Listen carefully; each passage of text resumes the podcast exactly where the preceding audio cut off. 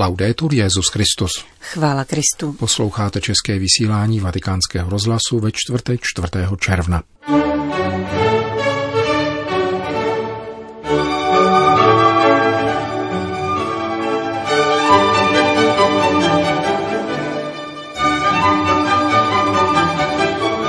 Video poselství papeže Františka k červnovému úmyslu a poštolátu modlitby. Na problémy současné biopolitiky poukazuje francouzský filozof a historik Rémy Brak. Předseda francouzské biskupské konference adresoval 60-stránkový otevřený list prezidentu Macronovi. To jsou hlavní témata našeho dnešního pořadu, kterým provázejí Milan Glázer a Johana Bronková.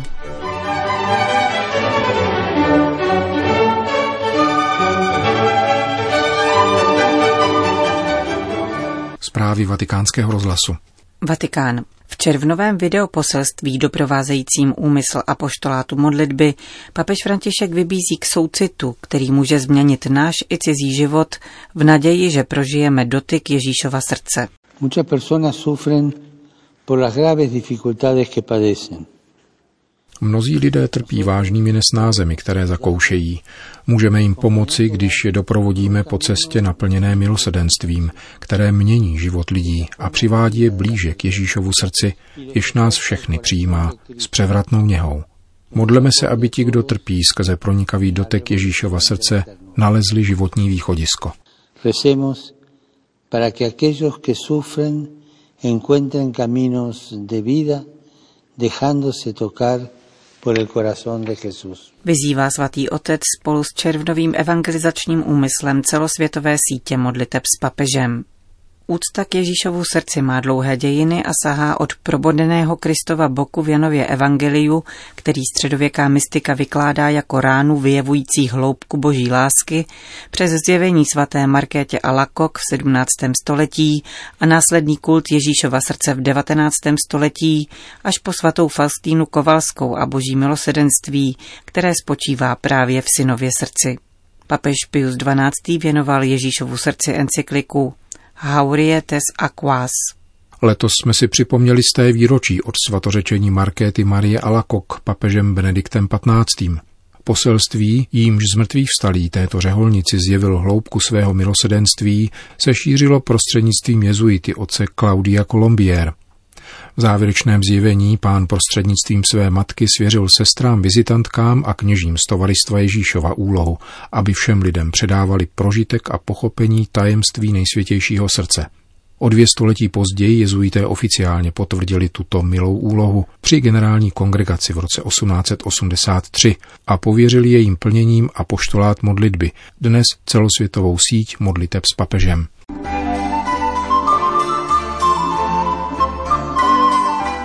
Vatikán. Lékaři, zdravotní sestry a další nemocniční personál může během následujícího týdne zdarma navštívit Vatikánská muzea a letní papežskou rezidenci v Castel Galdolfu, sdělil guvernatorát Vatikánského městského státu. Toto gesto má být výrazem díků italským zdravotníkům a zároveň symbolizuje propojení umění a medicíny, tedy dvou oborů, které pečují o člověka v jeho celistvosti. Zdravotníci, kteří se prokáží profesním průkazem, si mohou prohlédnout Vatikánská muzea ve dnech 8. až 13. června, a to od 10 do 20 hodin, v pátek a v sobotu až do 22 hodin. Vila Barberini v Castel Gandolfu se zpřístupní pro všechny návštěvníky v sobotu 6. června. Italští zdravotníci mohou využít bezplatného vstupu o prvních dvou červnových víkendech. Pro ostatní návštěvníky je letní papežská rezidence otevřena vždy v sobotu a v neděli od 10 do 18 hodin s posledním vstupem v 5 hodin odpoledne. Rovněž Vatikánský filatelistický a numizmatický úřad oznámil, že obnovuje provoz na obvyklých prodejních místech, na náměstích svatého Petra a svaté Marty a ve vatikánských muzeích. Sídlo filatelistického a numizmatického úřadu uvnitř vatikánských hradeb je pro zájemce otevřeno pouze po předchozí telefonické či písemné dohodě. Praha, Vídeň. Neobyčejným znamením jednoty ve víře byla bohoslužba, kterou na svatorušní pondělí sloužil farář pražské německojazyčné farnosti otec Martin Leitgeb, a to přímo na hraničním stole, jímž prochází česko-rakouská hranice v obcích Mitteretsbach Hnanice. Kamenný stůl na hranici je dílem rakouského umělce Petra Kluga, který obdobnou symbolickou stavbu vybudoval na slovinsko-rakouském přechodu Glanz an der Weichstrasse Kungota. Redemptorista Lightgöp namši pozval asi 50 věřících z obou přilehlých regionů a také z Vídně, včetně bývalého rakouského velvyslance v Praze Ferdinanda Trautsmandorfa. V kázání připomenul pohnuté osudy hranice, navzdory jimž vyrůstalo sousedství a přátelství, přesahující veškerá omezení. Proto nikomu nepovolíme, aby nás opětovně oddělil, ať již je to populismus či nacionalismus, virus nebo strach, který nahání. Nedovolíme to ani hříchu a píše, protože naše sousedství je silnější, zdůraznil otec Lightgap. Washington. Mezinárodní náboženská svoboda je široce podporována oběma stranami politického spektra, komentoval rektor Washingtonské svatyně svatého Jana Pavla II. úterní návštěvu prezidenta Trumpa a jeho manželky Melánie. Již dříve ohlášená návštěva souvisela s každoročním aktem americké exekutivy, totiž vydáním bankovního příkazu na podporu a ochranu náboženské svobody ve světě, podepsaného prezidentem týžden.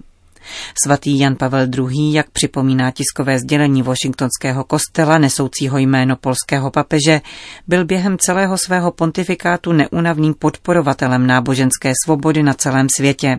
Mezinárodní náboženská svoboda je široce podporována oběma americkými politickými stranami, včetně jednomyslné podpory legislativy bránící ve světě pro následované křesťany a náboženské menšiny.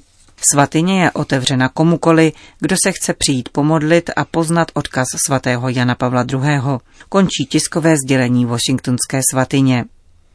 Návštěvu prezidentského páru však komentoval také washingtonský arcibiskup Wilton Gregory, který považuje za zarážející a trestuhodné necháli se jakákoliv katolická instituce manipulovat a je účelově používána způsobem, který znásilňuje naše náboženské principy, jež se domáhají obrany práv všech lidí, i těch, s nimiž nemůžeme souhlasit. Arcibiskup Washingtonu, který je afroamerického původu, dále podotýká, že použití slzného plynu a dalších odstrašujících prostředků, jež rozhánějí a ohrožují lidi, by svatý Jan Pavel II. neschválil.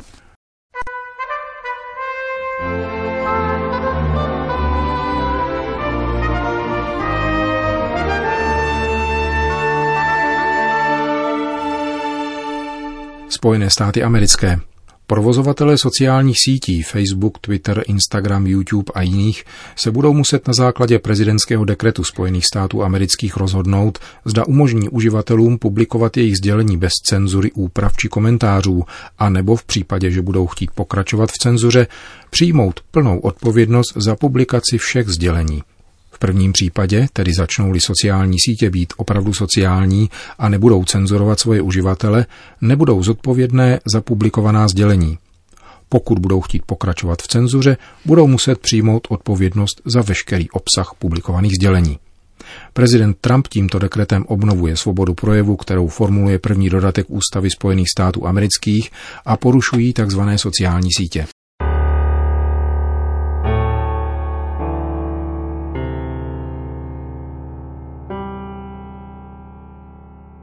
Francie. Předseda francouzské biskupské konference adresoval 60-stránkový otevřený list prezidentu Emmanuelu Macronovi. Arcibiskup Eric de Moulin Beaufort v něm reflektuje otázky spojené s bojem proti koronaviru, karanténou a návratem k normálnímu životu po pandemii. List má knižní formu a od včerejška je v prodeji. Remešský metropolita vyvozuje důsledky z toho, co francouzi v posledních měsících prožili. Píše o zápasech a utrpení, ale také o pozitivních aspektech karantény, která nás naučila žít v jiném rytmu a více nás přiblížila našim domovům. Někteří znovu uslyšeli zpěv ptáků a jako někdy dříve obdivovali příchod jara. Podle arcibiskupa de Moulin Beaufort by jako pozitivní důsledek karantény mohla být ve Francii větší starost o zachování volné neděle. Předseda francouzského episkopátu se vyjadřuje také k příliš dlouhému zákazu veřejných bohoslužeb. Státu vždy hrozí nebezpečí, že nebude jednat se svými občany jako s odpovědnými lidmi, píše remešský arcibiskup.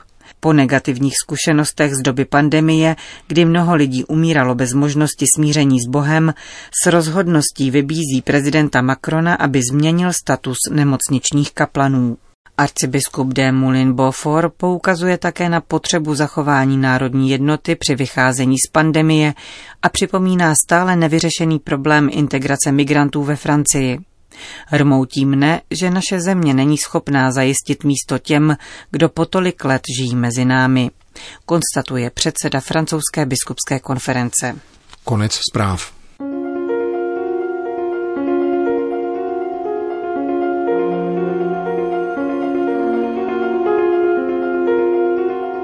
Smrt, která nám dnes hrozí v podobě pandemie, je stejnou smrtí, s níž Evropa se svou demografií na nakloněné rovině už dávno flirtuje. Tímto způsobem nás smrt chytá za slovo a říká nám, že se s ní nedá hrát beztrestně.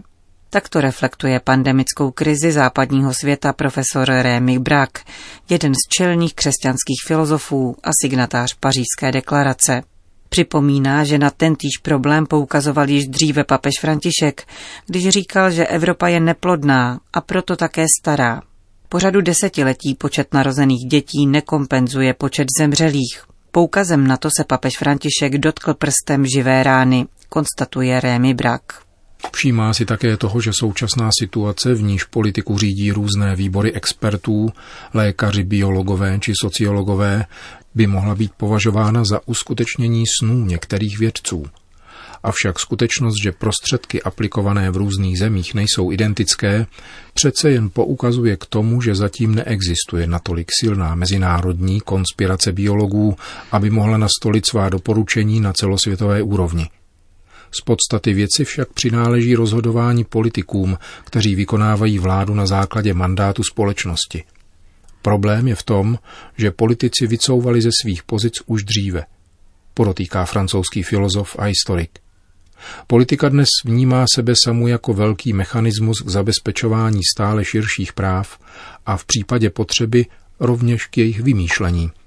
Nebezpečím nové biopolitiky je také to, že donedávna se práva zakládala na biologické skutečnosti, zatímco dnes se s ní nepočítá.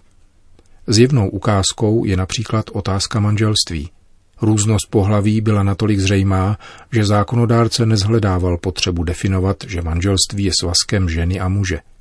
Dnes však právo nedělá žádný rozdíl mezi svazkem, který je neplodný, a manželstvím, ve kterém se rodí děti. Příroda by se měla vzbouřit, ale problém je v tom, že technika se snaží o podřízení přírody. Chce ji přinutit k mlčení a sama se ocitá v rukou lidí, kterým jde pouze o peníze. Stačí pomyslet na chirurgy, kteří se propůjčili k operacím směřujícím ke změně pohlaví svých pacientů. V souvislosti s pandemickou prevencí vyjádřil profesor Brak politování nad přehnanými restrikcemi předepsanými náboženským komunitám. Možná je to další příznak skutečnosti, že starost o zdraví zastoupila starost o spásu. Konstatuje Remy Brak, francouzský filozof a laureát ceny Josefa Ratzingera.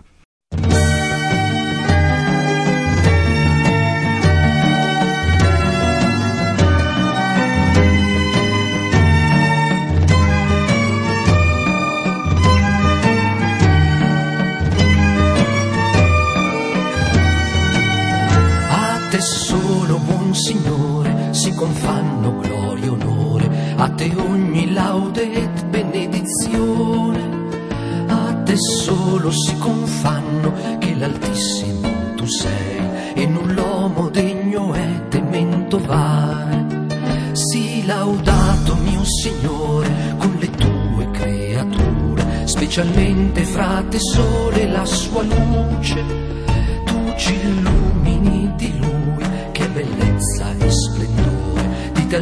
d'altissimo Signore porta il segno. Sii laudato mio Signore per sorelle, luna e stelle, che tu in cielo li hai formate, chiare e belle. Sii laudato per frate vento, aria, nuvole in maltempo. Končíme české vysílání vatikánského rozhlasu. Chvála Kristu. Laudetur Jezus Christus.